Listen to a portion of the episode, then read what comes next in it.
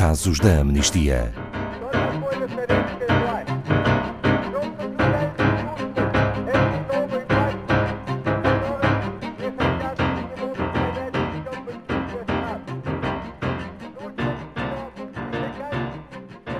Direitos humanos e o ambiente partilham uma relação de interdependência e ocupam um mesmo e único espaço a vida de todos nós. Boa tarde, Pedro Neto, diretor da Amnistia Internacional Portugal, que hoje nos relata casos a propósito do Dia Mundial do Ambiente. Boa tarde, Ana Paula. De facto, nós eh, começámos a dedicar-nos ao ambiente porque sem ambiente não teremos vida e os direitos humanos estão intrinsecamente ligados ao meio ambiente e é do meio ambiente que todos retiramos os recursos de que necessitamos para viver. Tem uma característica de interdependência que não é separável, é indivisível. Os direitos do ambiente, ou melhor, as questões ambientais, estão gravemente em risco e, por força das alterações climáticas, colocando também os direitos humanos em risco potenciando o ciclo de pobreza, potenciando a não qualidade de vida, a não qualidade de habitação, a não qualidade de trabalho e de saúde, a forçar às migrações pessoas que procuram outros locais para poderem viver, uma vez que podem perder o seu modo de vida nas suas regiões, e por isso estamos muito atentos a todas as questões do ambiente e a todas as questões económicas ligadas também a monopólios empresariais e que estão a colocar em causa a qualidade de vida do nosso planeta. Pedro Neto, e os fenómenos naturais extremos também têm consequências gritantes? Sim, os fenómenos naturais uh, extremos significam sempre a destruição de casas, a incapacitação de milhares de pessoas em sustentarem-se financeiramente. Estima-se que até 2050 entre 50 a 200 milhões de pessoas sejam forçadas a deixar as suas casas e as suas terras por motivos de desastres naturais causados pelas alterações climáticas.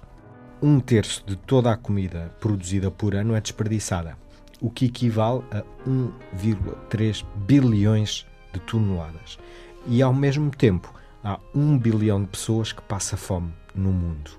Este desperdício equivale a desperdiçar a terra, a desperdiçar água, energia na produção de comida, com desnecessárias emissões de gases com efeitos de estufa. Estima-se que morram em média 3 milhões de pessoas por ano devido à poluição do ar fora de portas.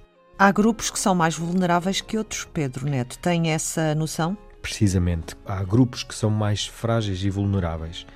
Uh, se são expostos a condições extremas, são esses sempre os primeiros a sofrerem. As mulheres compõem a maioria dos agricultores e camponeses no mundo.